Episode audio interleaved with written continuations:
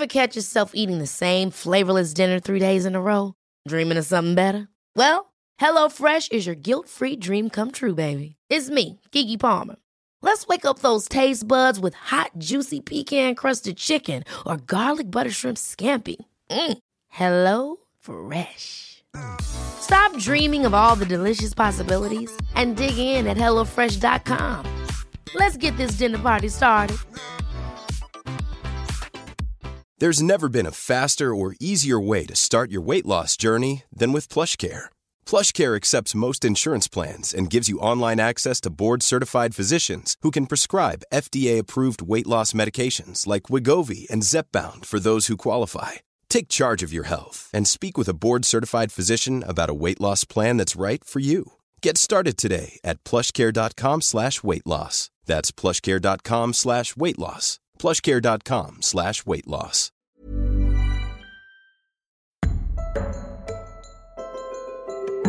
You're listening to Justice, podcast series exploring all aspects of the criminal justice system with me, prison philanthropist and founder of One Small Thing, Edwina Grosvenor. In this episode, I talk to Lily Lewis. Lily is first and foremost an incredibly inspiring woman, and she's also a domestic abuse campaigner. She kindly shares stories of her remarkable life with me, her experiences as a mother, a survivor of domestic abuse, and a seven year prison sentence, which have all informed the work she's undertaking now. A year on from her release, Lily is dedicating her time to supporting those in need as a student support worker with the charity Interchange. I'm pleased to say that Lily will also be joining us at our annual conference, One Small Thing Live, which takes place on the 20th of May. If you're interested in booking some tickets, then have a look at the podcast notes, and it would be great to see any of you there. Please note, though, that Lily does share some experiences of domestic abuse, coercive control, rape, and sexual assault, which some listeners may find distressing. So I'm Lily Lewis. I am a student support worker at Interchange Alternative Provision in Sheffield, and I'm also a Women's Justice Ambassador for Appeal, um, a charity law practice in London. And Lily, tell me about your life, if you don't mind. Um, you went to prison, didn't you, for fraud, and you were in a domestic violent relationship. But what I'm really interested in is the fact that you said that when you went to prison, you got your life back. And I'm really interested to know what you meant by that. Yeah, I, I refer to my prison sentence as the gift of time. And I actually wrote to my sentencing judge six months into my sentence, and I thanked him for that. I said to him that he'd given me a gift that I'd never had before, and that was time for self reflection. Um, for as long as I can remember, I have struggled with poor mental health and attachment issues. And this stems back, I believe, to being abandoned at birth. Um, my birth mother felt she couldn't take me home because I had brown skin and that I would not be accepted by the rest of her family and left me in the hospital. And stemming from that, from such an early age, I knew I was different, felt unloved and unwanted, and suffered with attachment issues which led me making a lot of very poor choices. And especially when it come to partners, boyfriends, husbands, I would see their control and behavior as love. I thought the reason they wanted to keep me as they did was because they loved me. And, you know, very shortly after the, the initial control, it turned into abuse. And I was in abusive relationships for around 30 years and would drink as a coping mechanism. When I was drinking, I wasn't thinking. I was sexually abused and raped by my, one of my husbands. I was beaten uh, beyond recognition. I was financially controlled. I was never allowed to have any money. I was coerced into making choices that I that I wouldn't have ever hadn't been control the way that I was and drinking the way that I was. And I was put down in front of my children a lot. And it's only now speaking to them that I realised the impact that had on them. And I think when you're in an abusive relationship, because my children weren't getting physically abused, it's easy to think they're not being affected. And that is so far from the truth because my children all have now complex issues just because what they witnessed me going through. Absolutely. And um, we'll come back to the children um, in a minute. But, uh, you know, lots of people who haven't been in a relationship or relationships like you have that are abusive and coercively, sort of someone coercively controlling you. Can you address that point of why couldn't you go? And sorry to have to ask that question. Yeah, you know, and it's it, it is a really good question, isn't it? You know, why didn't you just leave? Why didn't you go? I think initially, because I had been abandoned, I was really conscious of trying to keep my family together. And then it was it was fear of leaving. Um, I did leave a couple of times, and I was placed in a women's refuge. And my experience of women's refuge back then was not a good experience. And after the initial abuse, I, my husband would be really abusive, and then when I was beaten, he, he would then become kind again. It was like this cycle of whilst I was bruised and he could see the physical bruises, he was really kind to me. But as soon as they faded, he beat me again. And so I, I was living a nice life financially, and then to be thrown into refuge with nothing, not even my own toothbrush. And then he wants to be kind again. And, and, and you want to believe, I wanted to believe more than anything that he would never do it again. And it just becomes a cycle to where by the time I'd started abusing alcohol and cocaine, I, I wasn't even in a position to, to leave or move or make a single choice for myself. So over the years, although initially at the beginning maybe I should have left and stayed away, I, I made a choice choice to go back. And it was a really poor choice. But then things developed and the drunker I became, I, I couldn't manage myself, let alone anything else. And I think um you know, when you really put yourself in that position, you know, I've got children, and anybody listening who has children, whether you're a man or a woman, it's kind of like, you know, really imagine what it would be like to have to leave, to pack, to take the children. You know, what if you don't have anyone to go and stay with? Not everybody mm. has, you know, someone with a house where you could just move in with your children, right? I imagine um, it's just not that easy, is it? It's very easy to say, and I think it's banded around a lot in the media. She should have just left. After I'd been brutally attacked, I had no energy anyway. This wasn't little attacks. I'd been beaten. My ex husband was a professional kickboxer. He'd been world champion at one time. He was 18 stone. I was eight stone. There was there was there was no fight. I wouldn't dare fight back because that would just then create an illusion for him that we were fighting. And I was I was just emotionally dead. I I just felt, you know, I, I didn't want to be alive anyway. And I, I, was just beaten into submission, I think. And tell me about sort of going forward, because you've been in a few abusive relationships, haven't mm. you? And then the one that led to your prison sentence. Could you tell me about that? Yeah, when I met him, um, I was do- I, I was working for somebody who was in Birmingham, but I was living in Liverpool at the time, and I was still drinking and still taking drugs. And he became my drug dealer in Birmingham. So he would meet me at the hotel and bring me cocaine, and then he started giving it me for free. And then he sort of homed in and was driving me home and spending more and more time at my house. And um, I made a decision to move back to Spain. I'd lived there before. And he said, Oh, I'll come with you. And he was just building this trust and confidence. And he seemed like a really nice guy. He was intelligent. He'd been to university, he'd done his master's degree. And I was working for a timeshare company over in Spain. And he said, Let's, let's do our own. I'll do it. I'll set it up. And because I've got um, debt, because I've got university loan and student loans, would you put the account and business in your name? Of course. So I agreed to do that.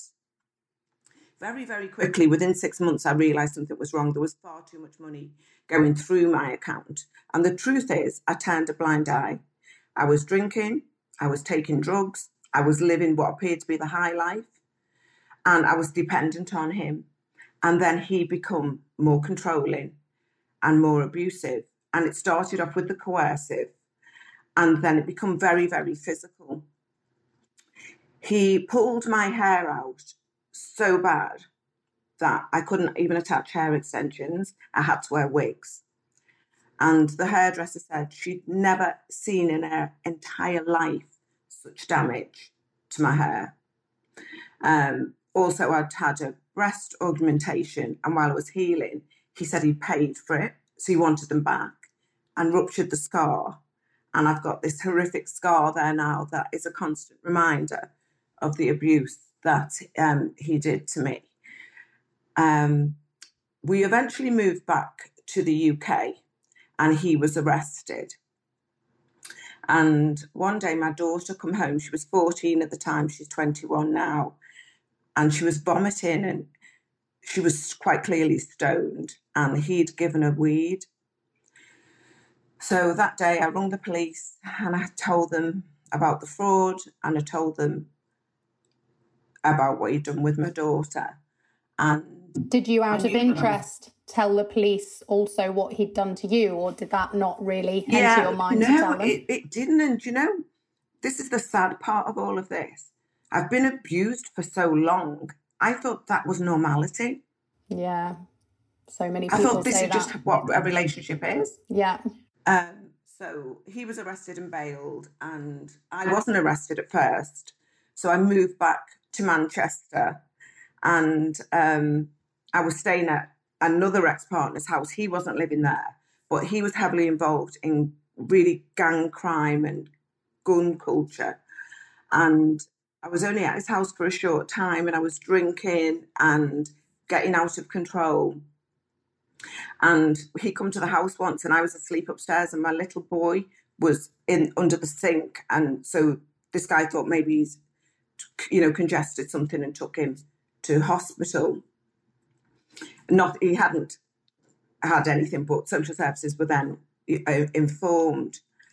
And then this partner, well, ex partner, committed a violent crime, and the police come to my house looking for him. And when they saw how I was, I was living, the first thing was that they were going to protect me. So they took me to the police station with the children, and they said they were going to get us all in a refuge. But because I'd been drinking, I fell asleep at the police station. Nobody could wake me. I was also taking sleeping tablets. But my children were not phased by this.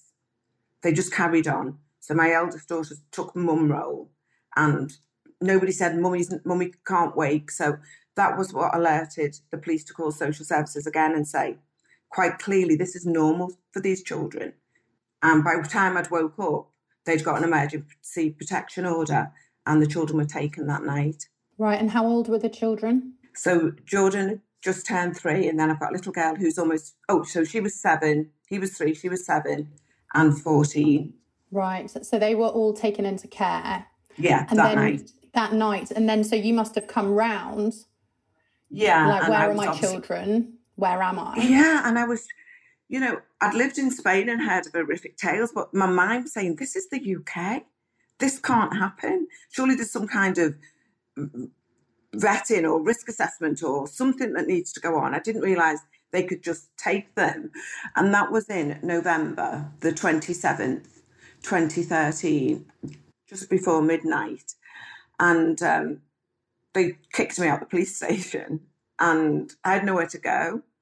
So I had enough money to put myself in a hotel for two days. And then this really, really kind police officer contacted me. And she worked at the domestic abuse team. And she'd looked into the background of the guy's house I was living in. And she come and picked me up from the hotel. God, it makes me emotional because she was so kind. And she put me in a travel lodge for two nights. And I wear contact lenses and I couldn't see. I had no glasses and she took me to Tesco for contact lenses. And she supported me right into refuge. And then on that day, we were both crying because she'd gone through this journey with me. And then I was in refuge, and the children were in care. And the plan was to do a six month risk assessment. But that, so they were taken at the end of November. I went to the refuge till just after Christmas. And then on February the 4th, 2014, I was arrested.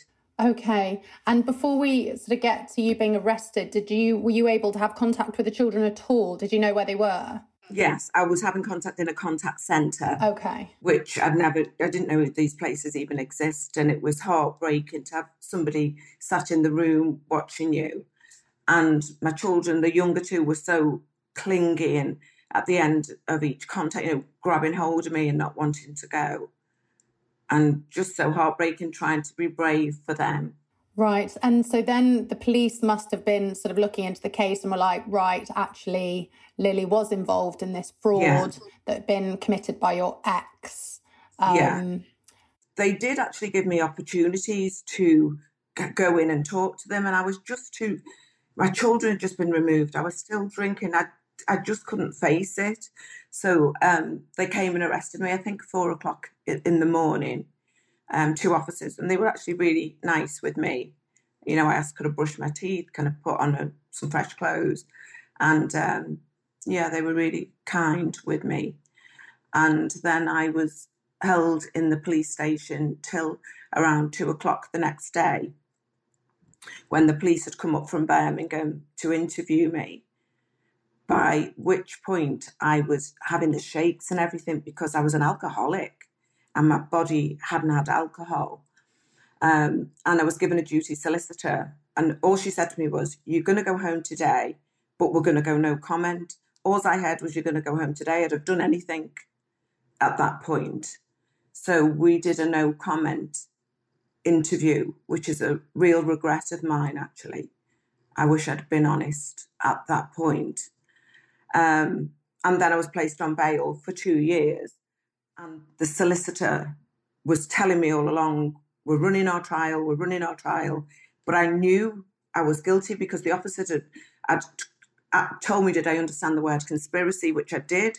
And I knew I was guilty of that. So I couldn't understand why we were going to go to trial because I knew I was part of it. But you listen to your solicitor because they're the people that know the law and I was on bail for two years and I was reporting to the police station once a week. And I started reaching out to groups and getting myself involved with women's groups and drinking groups.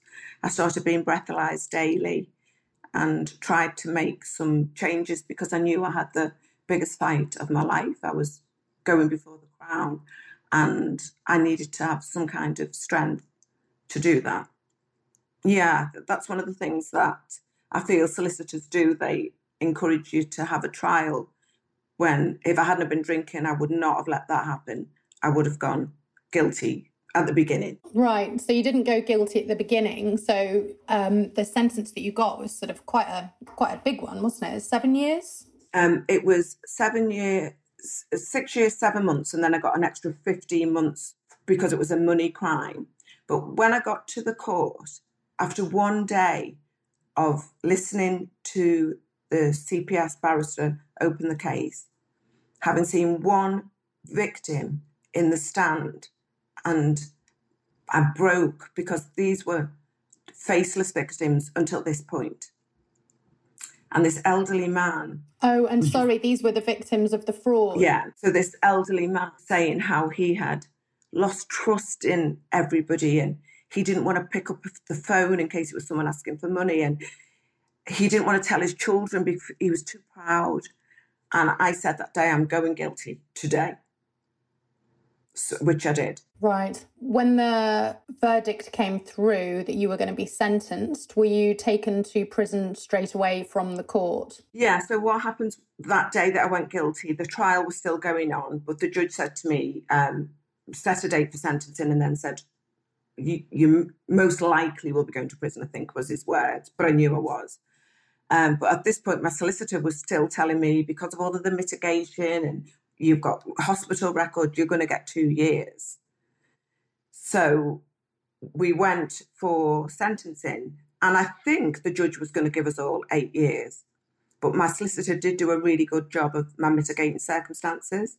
So that was on the Friday. He said he was going to remand us on the Friday and sentence us on the Monday.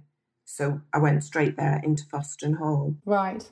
And the children are all still in care at this point, right? So yeah. I guess that, as painful as it is, at least that was one complication that they weren't removed then and there at court and you went to prison.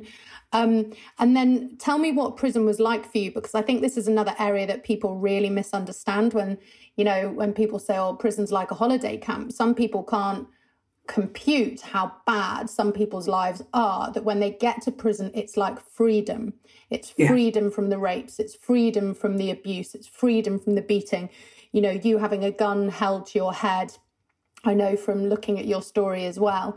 Um, so what did that feel like? You're on the you're on the wagon, you're on the bus, you're heading to Foston. Yeah, you know, I I think it was relief because I I'd had these two years of not knowing what was going to happen, but knowing that I was going to go to prison, not knowing what sentence I was going to get. All of this was almost worse than the, the sentencing. It was over then. And I always say that I, I had this feeling, and sometimes I mix up that feeling of excitement with a feeling of fear. It's anxiety. Sometimes it gets mixed up with me. But there was something in me that knew from that moment, every single thing in my life was going to get better. And I looked out the window. It was a February evening. It was dark, but only early evening. And I remember saying to God, you know, you've given me all of this time. What on earth am I going to do with it? And as clear as if he was sat uh, in that van with me, he said, You're going to support and you're going to help. When I got into the reception, I have never, ever seen such lack of hope from these women in my life. I, some of these women, I'd never even see, seen women like that in my life. And I remember talking to a friend and saying the nearest I could, I could say I've ever met somebody like this may have been in the doctor's surgery, but I, I didn't know these women existed like that. And my heart broke. What and do you mean? Can you describe anyone in particular that you remember to paint a picture? Yeah, I mean, there's so listeners? many, but there was one lady who twiddled her hair with nerves. So she had ball patches all over her head. And she didn't really know where she was or why she was there.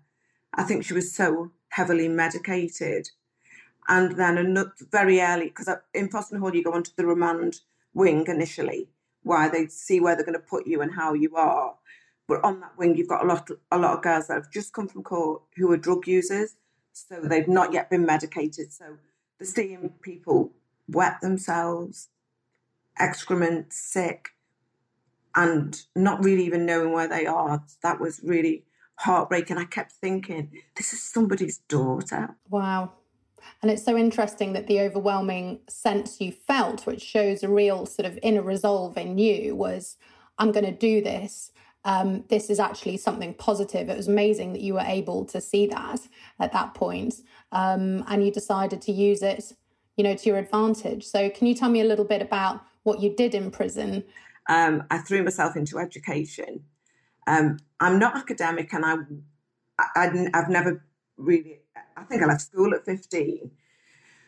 So I thought I'm just going to learn everything. I'm going to go do every single course that I can. So I did a warehouse qualification, customer service. I became a beauty therapist. I did a digital enterprise course, health and safety, diversity and equality, ITQ levels one and two. Just if I could do something, I could do it. And most of these courses were three months long. So it became clear to me okay, so if I break this down, after four full courses, that's a year gone. So I started to break down my sentence that way. I threw myself into the gym because I was overweight from the alcohol when I landed and really bloaty looking. Um, threw myself into the gym, started to go to the chapel. I, as soon as I got to the jail, joined the library, got every single self help book that I could. I bought myself a DVD player so I could play meditation through my TV. And I was listening to Louise Hay or Paul McKenna or anything that I could get my hands on. I became a Samaritan listener.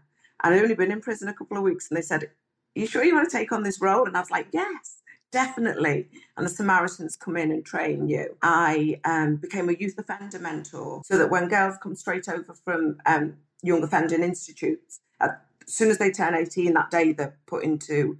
So I would Which mentor is a big them. transition, isn't it? It's Yeah. a big, big step change for them. Definitely. And I would be on call for them 24 hours a day. And I had one um, girl, I still think about her now, and she would hoard because she'd never had anything. So I'd open a cupboard and there'd be 20 packets of cereal and hundreds of biscuits. And she used to call for me all the time. So they'd come wake me up 4 a.m. and I'd get over and she said, I just wanted a sleepover. I'd say, right, we're cleaning these cupboards. Yeah. and it became like a job. So for me, I felt like this is a really crap job that I can't leave, but I'm going to do my best at it. You Yeah. Know? And I remember sitting down with my my uh, my fender manager, and they said, you know, who do you see me? And I said, well, if I work for you, you'd be my boss, I guess. And they were like, no one's ever said it like that before. But I think I put myself into this is just a job. I've got to do it. Yeah, and I guess, I mean, tell me if I'm wrong, but I guess that sort of helps the time to pass by. It gives you a sense of purpose, a reason to get out of bed in the morning. You know, I've heard that so often from uh, both men and women in prison. It's like, you know, if you don't have a reason to get out of bed that morning, life is very, very different. Um, but actually, if you hold a, a role within the prison, then you feel like you're helping. You know, there's a purpose. There's there's something else going on other than the drudgery of doing your time. Definitely. I was also a Shannon Trust reading, reading mentor, and we had a lanyard. And quite often the girls would say, Miss, and I'd say, I'm not an officer, I'm just a. pr-" You they said, Oh, good, you know, and I, it, I just, you know, I, I just threw, I threw, I, I always say, I did jail really well. And, and I did, you know, I, I just threw myself into it. And I remember growing up, my parents always saying, You'll never stick at anything. And I was thinking, Well, I'm sticking at this. you Exactly. know? I'm doing prison really well. and then tell me about the kids, because, you know, that's a, a really tricky, devastating area, actually, isn't it, when it comes to. Yeah. And I say particularly women in prison. Of course, men have children too, but we know that the majority of women who go to prison are the primary carers, usually of multiple children. You know, the data's sketchy, but that is the that is the reality. Um, did you get visits from your kids? How did that No. work?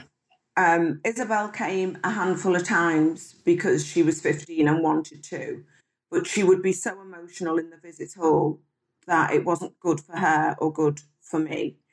Um, we had a couple of private visits at Drake Hall. Drake Hall is the most amazing prison that I've been to, and I've been to most of them um, in the north. Um, only on the sentence, I'm not in and out of prison, but I was moved around a lot. Drake Hall, the governor there, Governor Hardwick, what an amazing man. I concur. You know, I um I was there for over a year and I left there to go to Askham Grange. In hindsight, I wish I would have stayed. Um I would have been more used to the other ladies that were there. Um that gosh, they the governor's just great. He, he, he treated everybody with so much respect. You would see him walking around the grounds, chatting to the ladies all the time. He was always available at lunchtime if he was free, and he'd be in the dining hall, and you could approach him. And um, there would always be a governor in the dining hall um, at Drake that you could approach and chat to. And I love the fact that it was so open. You could sit out at night in the summer, and there were benches, and you could. It it was the freest you could be in um, prison, and it was just run really well, and you were very really supported there. Can I ask a question about, um, you know, you were in multiple violent relationships, and many of the women in prison are, as we know, uh, have come from sort of similar backgrounds often, particularly relationship backgrounds, and violence is common. How do women get on with sort of male governors and male staff out of interest? Is it always a bit tricky, or actually?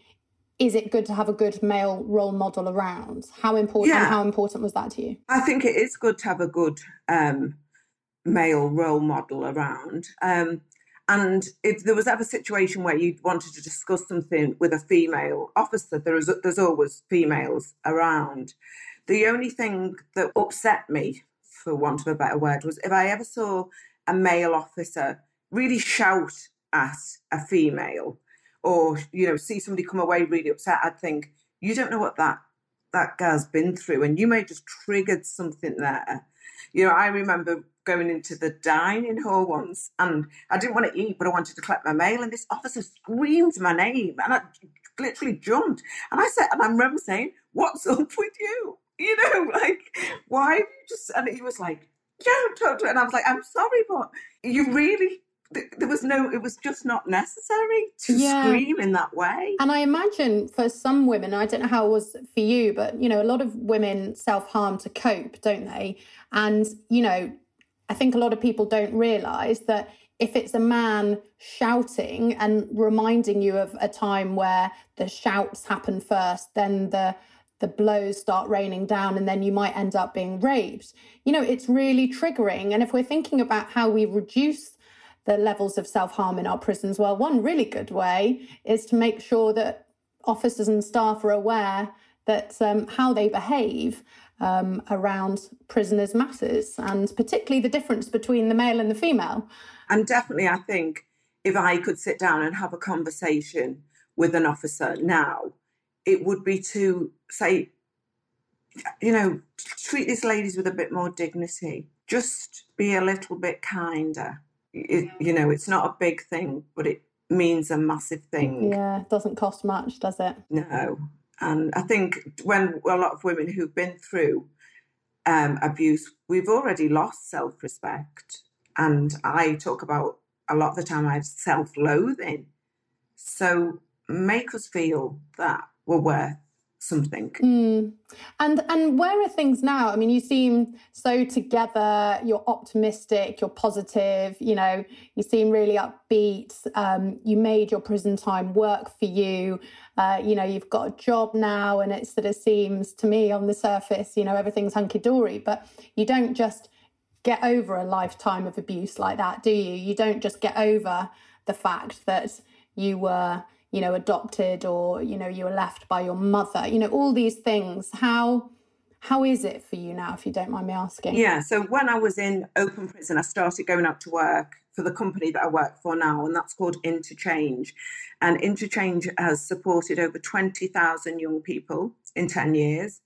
It has worked with over 34 offenders or people who have left prison their strategy is that if we give somebody a chance and a job and stability, they're less likely to, to go back to crime. Um, Interchange is a charity, so I volunteered for them initially. And then as soon as they could get funding, they took me on as a member of staff. And our founder is a gentleman called Brian Reeks, who's an ex prison officer, amazing man. And our operations manager, Hanif Mohammed, is an ex offender who went to prison for manslaughter. So I look after the domestic abuse, child sex exploitation, and Hanif looks after knife crime, gang affiliated, and we run workshops. So that in itself gives me purpose. I, when I come out of prison, would only see a female doctor. Yeah, I work with two very strong alpha males and get on so well, you know, because first I was like, I hate men, you know, I don't want to, and I'm very untrusting of men.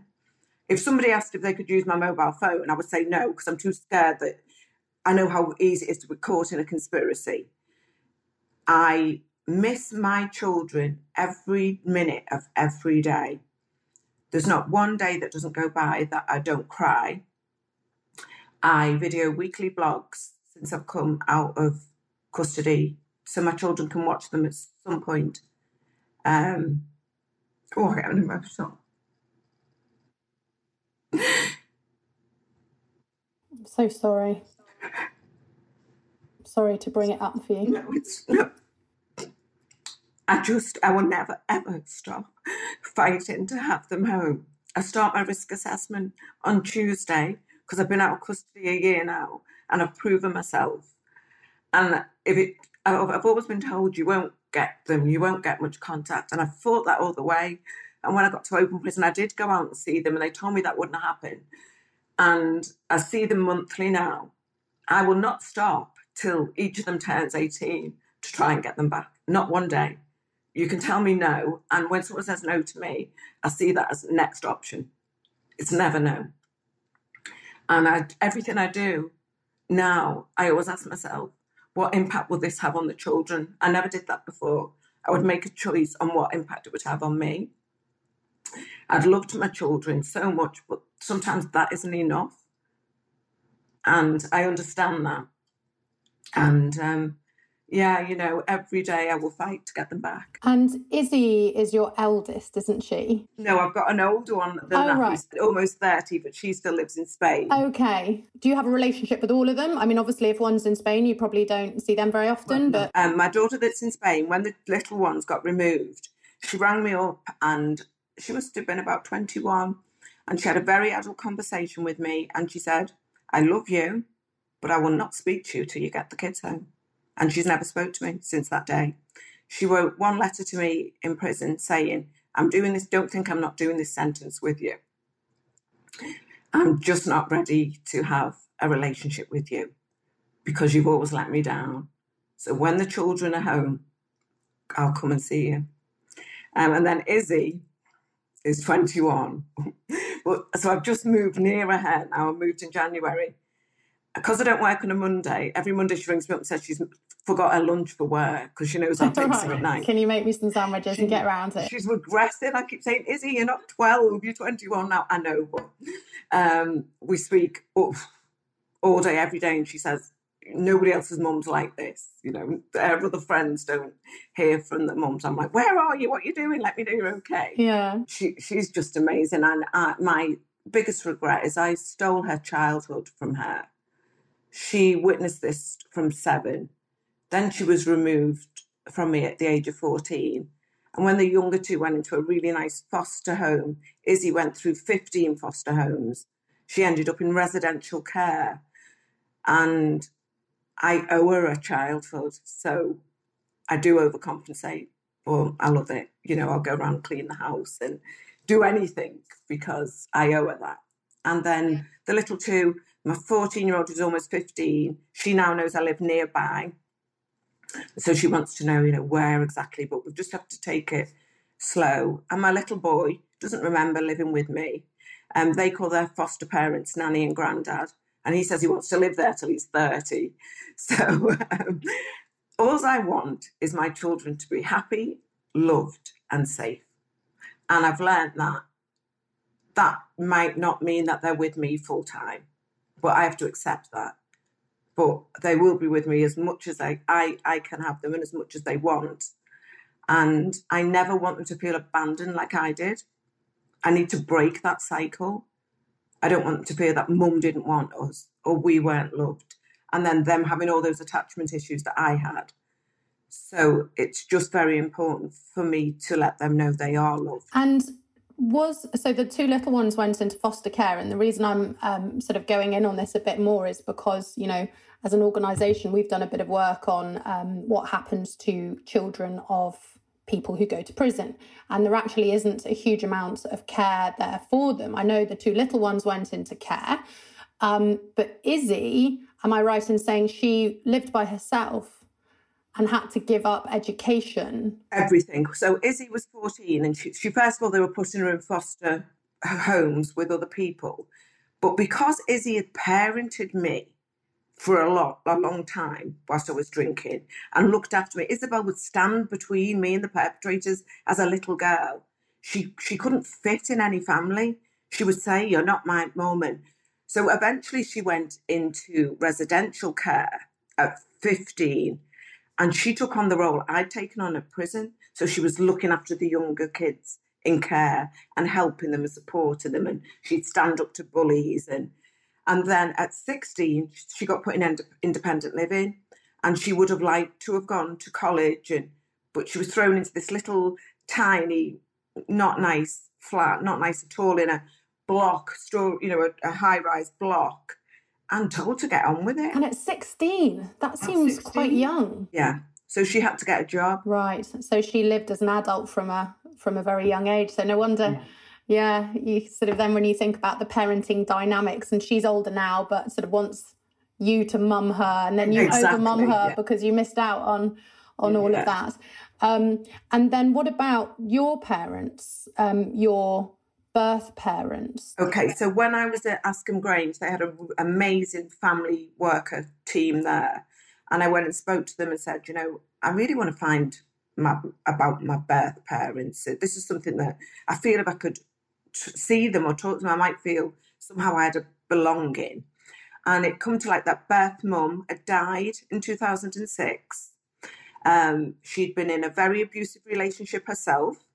Her husband had gone into prison and left her with three young children.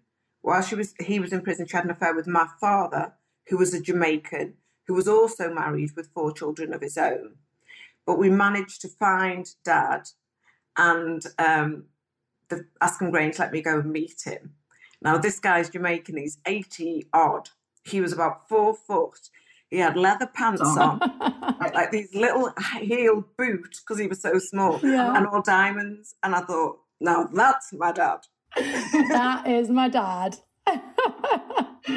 he looked like, if you don't even remember Starsky and Hutch, Huggy Bear. Right. He was just so lovely. And obviously, I then had to tell him all about my life. And he left that day, and two, I gave him time to really, um, you know, understand and take in what I told him. And I said to him, you know, what do you think? And I fully understand if you don't want a relationship with me. And he cried and he said he was sorry and that he loved me like a daughter. Oh my God. I asked him about my mum and he said she was ugly. oh my God. he said, because he, has got like a this Jamaican twang, he went, Lillian, she was one ugly woman. oh, great. Oh my God. And is he still around? He is. We talk on the phone and stuff. And I don't like any relationships that's forced. And when I don't ring him, sometimes he shouts, Leo, you, you can't just ring me, not ring me. And I think, come on, I, I've got some boundaries. And I was adopted at a very early age. So my adoptive parents, they completely washed their hands of me when all of this was going on. Right. But we're now becoming friends again. And my dad hadn't told me he loved me for years. And the other day on the phone, he went, Yeah, I love you, you know, sort of begrudgingly.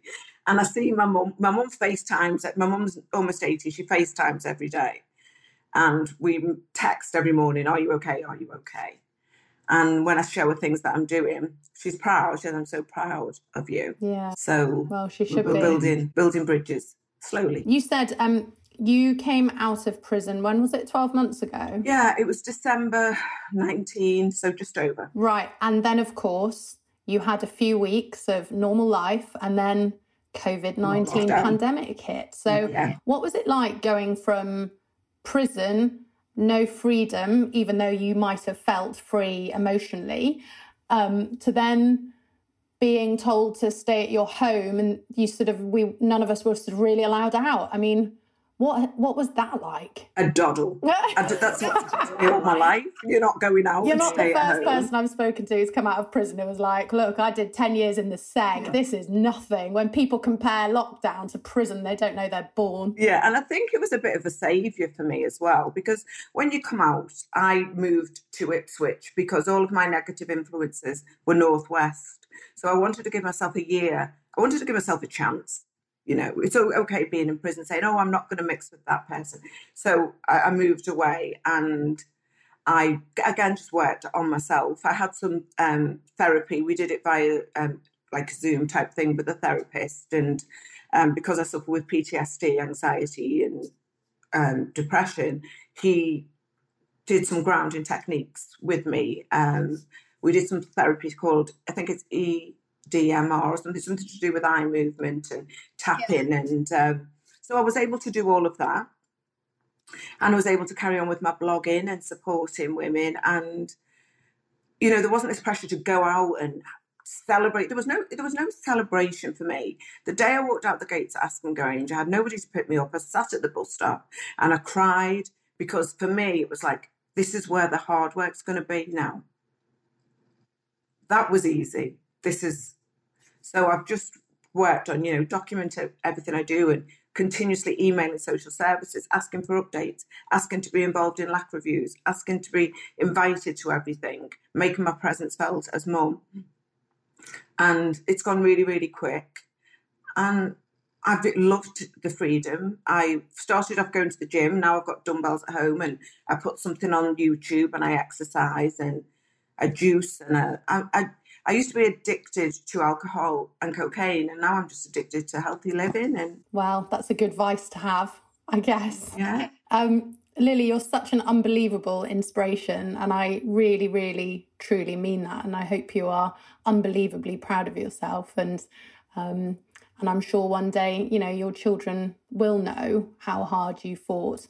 Um, and you know, and I look forward to you telling me maybe one day that uh, that you either got them back or or that you you know you'll be with them again. Yeah, I do a lot of visualization and I will be posting a picture on Twitter with me and the kids putting the Christmas tree up and yeah. in all in our matching pajamas. send me send me that picture. Last question is Did you ever report the abuse that you suffered to the police? And did any of the men that abused you over the years get their comeuppance for any of that? Yeah, my husband, who was in Spain with me.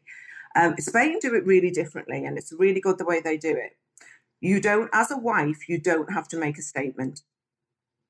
So when the police come to the house and I was beaten on the floor, he was arrested and he went to prison in Spain for four years. And the judge asked to see me in her chambers. And um, she spoke very candidly with me, really. And she said that I was, in 20 years of, of this work, I was the saddest case she'd ever seen because how I normalized about the abuse when I spoke with her. And I didn't have any thought that it was wrong or wasn't, I wasn't a victim. I've always say i I've never been a victim.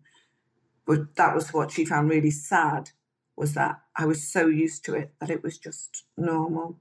But yeah, he went for four years. Do you see yourself as a victim now? I know people take issue with that word because it sort of it isn't very empowering.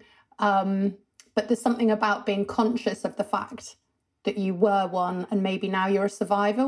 How do you feel about the terminology? Yeah, you know, for I don't like the term ex offender. I don't like the term victim. I always say if I'm talking about criminal justice or I'm talking about domestic abuse, I'm just an expert by experience. Right. Well, Lily, you're amazing. Thank you so much for talking to me today. And um, I just wish you all the luck in the world. Thank you. And thank you so much for your time today. It's been nice to talk.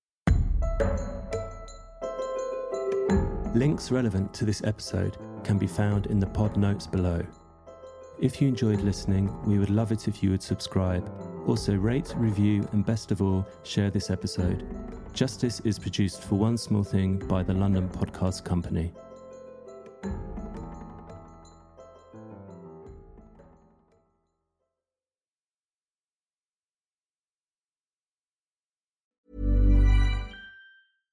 How would you like to look five years younger? In a clinical study, people that had volume added with Juvederm Voluma XC in the cheeks perceived themselves as looking five years younger at six months after treatment. Look younger, feel like you. Add volume for lift and contour in the cheeks with Juvederm Voluma XC. Reverse signs of aging by adding volume to smooth laugh lines with Juvederm Vollure XC. For important safety information and to find a licensed specialist, visit juvederm.com. That's J U V E D E R M.com. Not for people with severe allergic reactions, allergies to lidocaine, or the proteins used in Juvederm. Common side effects include injection site redness, swelling, pain, tenderness, firmness, lumps, bumps, bruising, discoloration, or itching. There's a risk of unintentional injection into a blood vessel, which can cause vision abnormalities, blindness, stroke, temporary scabs, or scarring. Talk to a licensed specialist to find out if it's right for you. Hold up. What was that? Boring. No flavor. That was as bad as those leftovers you ate all week. Keke Palmer here, and it's time to say hello to something fresh and guilt-free. Hello Fresh. Jazz up dinner with pecan-crusted chicken or garlic butter shrimp scampi. Now that's music to my mouth. Hello Fresh. Let's get this dinner party started. Discover all the delicious possibilities at hellofresh.com. Hey, it's Ryan Reynolds, and I'm here with Keith, co star of my upcoming film, If, only in theaters, May 17th. Do you want to tell people the big news? All right, I'll do it. Sign up now and you'll get unlimited for $15 a month in six months of Paramount Plus Essential Plan on us. Mintmobile.com slash switch. Upfront payment of $45 equivalent to $15 per month. Unlimited over 40 gigabytes per month. Face lower speeds. Videos at 480p. Active Mint customers by 531.24 get six months of Paramount Plus Essential Plan. Auto renews after six months. Offer ends May 31st, 2024. Separate Paramount Plus registration required. Terms and conditions apply if rated PG. Hey, it's Danny Pellegrino from Everything Iconic. Ready to upgrade your style game without blowing your budget? Check out Quince. They've got all the good stuff shirts and polos, activewear, and fine leather goods, all at 50 to 80% less than other high end brands. And the best part? They're all about safe, ethical, and responsible manufacturing. Get that luxury vibe without the luxury price tag. Hit up quince.com slash upgrade for free shipping and 365 day returns on your next order. That's quince.com slash upgrade.